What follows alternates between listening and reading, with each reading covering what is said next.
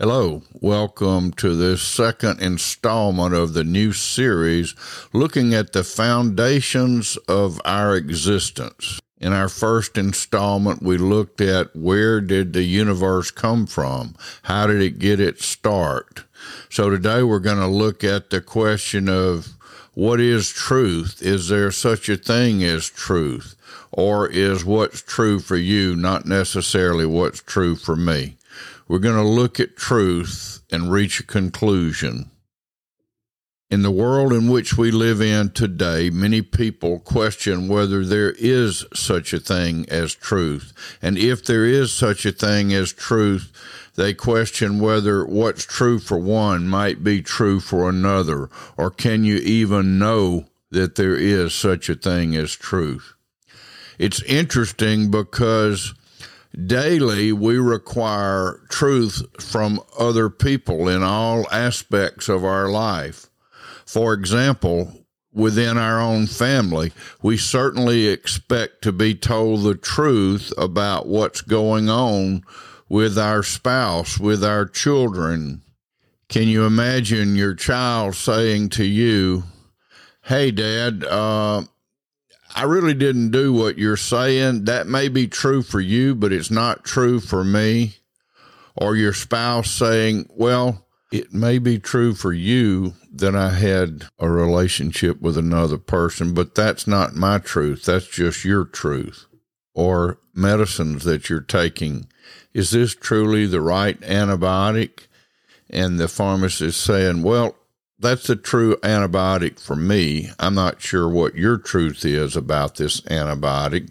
Or imagine relative truth from your employer when you pick up your first paycheck and you find out that it's half of what you were told it was going to be. And your employer says, Oh, well, that's true for you, but for me, this is the true amount. And we could go on and on and give examples of this.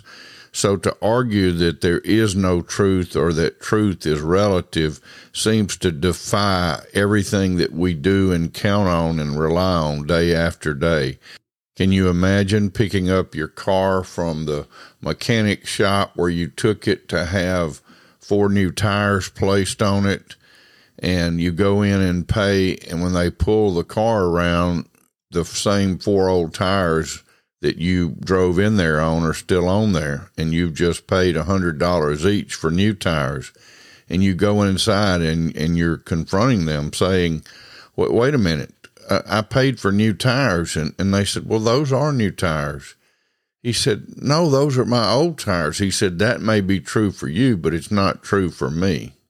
With all that in mind, think about this. How is it that we demand truth in things about tires and medicines and whether our child did something, and yet we we say that maybe there's not a truth when it comes to things so foundational as morality or religion.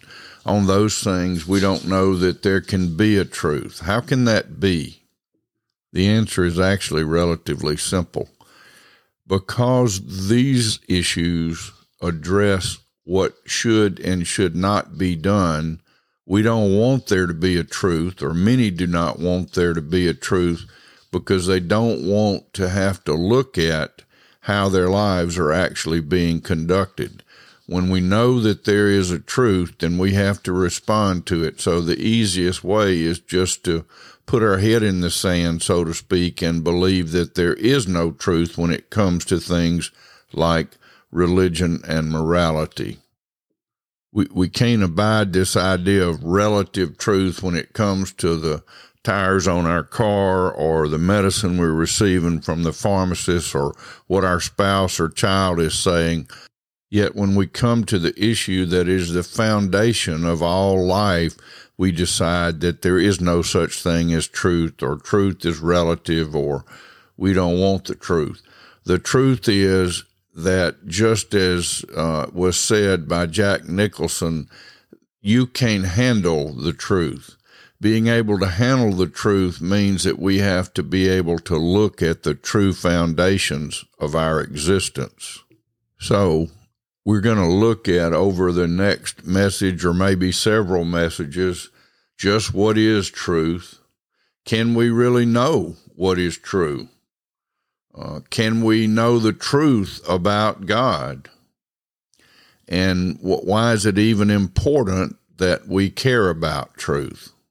If truth is important for our tires, then it's absolutely important, discoverable, and understandable about the very reason for our existence and where we come from and the purpose of our lives. Thank you for listening, and I hope that you will listen to the next installment as we continue this probe into truth.